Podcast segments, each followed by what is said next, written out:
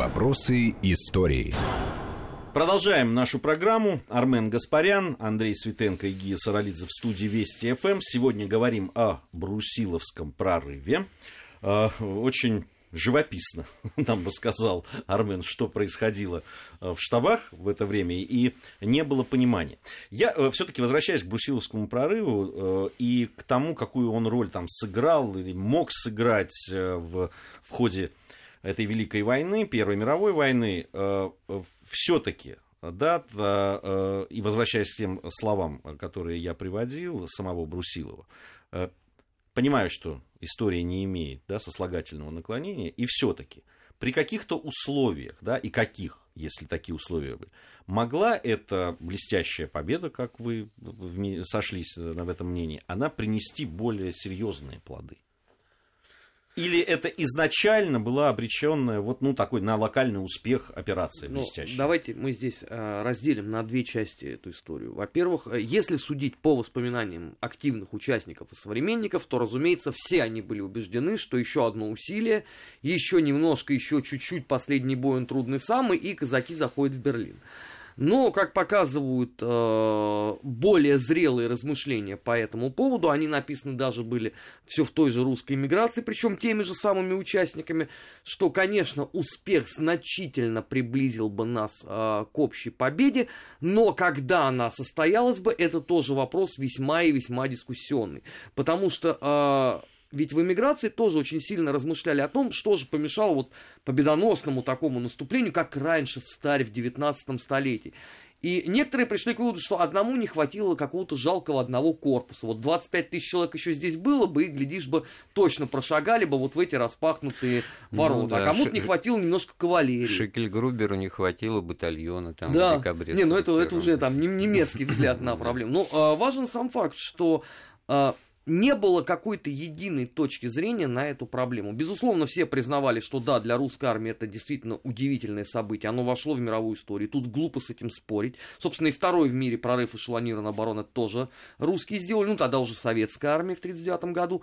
Но сказать о том, что вот еще немного и победили бы, я, я все-таки здесь э, сказал бы так. Была существенно деморализована Австро-Венгрия. Как... За счет потерь в полтора миллиона. Вот. Мы о своих-то сказали, и правильно, я считаю, сделали, что они были все-таки достаточно высокие до степени неоправданности, но противник понес э, еще большие потери, а самое главное, что там сотни тысяч пленных. Вот вся та Петрушка уже в нашу революцию, гражданскую войну, когда чего не возьми, то смотришь какие-то венгры, чехи, там, чехословацкие, откуда Словаки. они... Словаки, откуда они там взялись.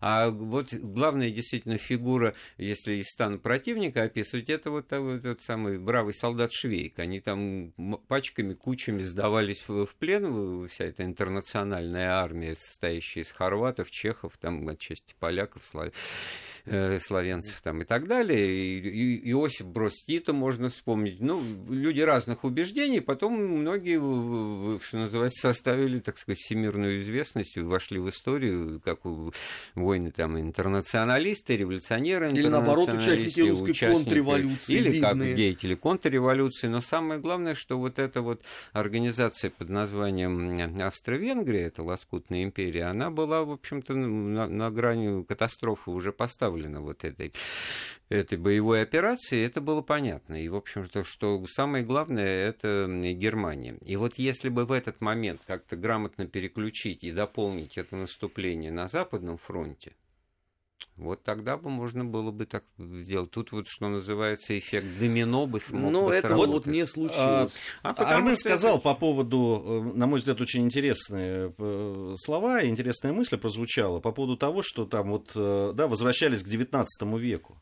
Но ведь действительно это новая война это война, которую еще никто не вел так. Это ведь э, и и и. и, и но здесь все, все очень просто. Как известно, любой военный, да, будет апеллировать к опыту последней войны. Последней у нас на тот момент была русско-японская. И ничего положительного, в принципе, русское офицерство да нет, ну, Армен, ну, ну, к 16 году это все тоже уже перестало быть так уж актуальным. Был уже не, ну, если опыт Первой мировой накоплен. того времени, ну... то там они постоянно идут отсылок к 1812 ну, вот, ну, вот году. Одно Первая то... отечественная, а это ведь Вторая отечественная была. Давайте не не будем тоже это забывать. Ну вот одно то, что непосредственно план, а он у Брусилова был, и Каледин его, так сказать, разрабатывал не просто глядя в небо, а в результате воздушной разведки, в результате скрупулезной аэрофотосъемки вот этих позиций. Потому что мы так сказали, и вот, что, мол, искали слабые места, это, это просто Нет, не просто искали, это, это... это действительно военная работа, профессиональные э, специалистов через картографических данных, штабная работа работы. Это все очень грамотно. Это вот правильно Ги говорит, это война нового качества, новая по уровню своему и уже близкая к пониманию того, что будет потом во Второй мировой, потому что все средства тут под рукой, и авиация. И, Но ведь складывается полное ощущение, что была вот, все-таки эта мысль была, что сейчас вот мы прорвем, мы, э, да, там, э, победим здесь, и уже все, вот говорили уже про открытые ворота. И вот они, ворота и откроются. Ну, проблема ведь э, состоит в том, что у нас основной противник, это все-таки все-таки не Австро-Венгрия, да, а германская армия. И Андрей совершенно справедливо сказал, что если бы вот удар такой же силы и такой же успешности был бы нанесен параллельно на Западном фронте, то действительно картина э, войны могла бы сложиться совершенно иначе. Но, э, по сути дела, немцы стали перебрасывать дивизии и выровняли рано Собственно, или поздно да, вот эту вот пробитую оборону. То есть мы немцы, оказались да, ровно немцы. на э, тех же самых исходах, да, убрав фронт еще на 100 километров.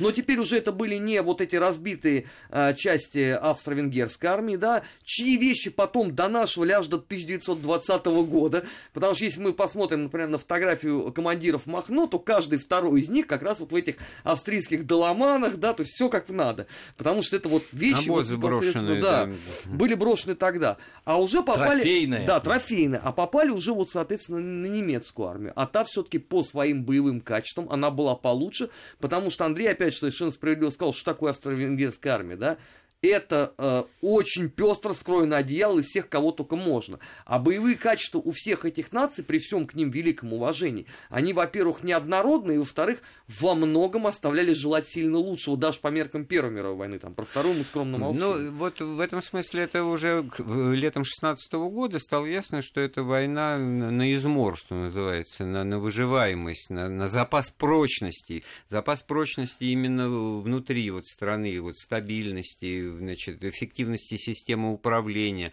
морально-психологического климата, потому что вот, значит, правильная ориентация. А у нас вот в России в этом смысле назревало недовольство, потому что, ну что же, вот сколько идет этот матч, мы уже должны выигрывать 3-1 как минимум, а счет-то по-прежнему 1-1. Столько моментов, в общем, какой-то гол нам не засчитали. Я вот, вот, вот такая ситуация. Один что... гол мы сами себе забили вот, с вот катастрофой Самсонова. На, на фоне того, что будет потом, это, в общем-то, ну, достаточно вот, странно. Вот, вот здесь хотел бы я чуть поподробнее.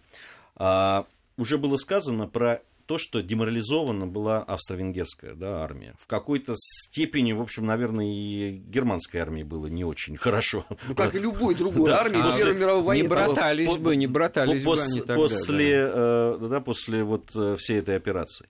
Но ведь какой-то боевой дух, морально, да, какие-то моральные, э, моральный дух русской армии после такого блистательного успеха, он же должен был... Да те же люди, которые этот успех э, принесли и одержали, их не стало. То есть, не, ну вот. остальным-то, а остальным... остальные-то могут радоваться. Так те, ну, вот эти вот... порадовались Извини, первые там пару месяцев. Вот, смотрите, миллион девятьсот тысяч новобранцев. То есть не сыграло. Миллион девятьсот тысяч, я отвечаю на твой вопрос, миллион девятьсот тысяч неожиданно необходимо дополнительно призванных на службу в действующую армию новобранцев из внутренних районов России, это очень радостно, так сказать, с готовностью идти умирать люди. Нет, вот эта вот дополнительная мобилизация, которая последовала, значит, для восполнения потерь на фронте вот в результате Брусиловского прорыва, она очень существенно радикализовала э, настроение в глубинке. Вот это вот тогда-то впервые начались разговоры «штык в землю, надоело воевать, потому что сколько можно потому,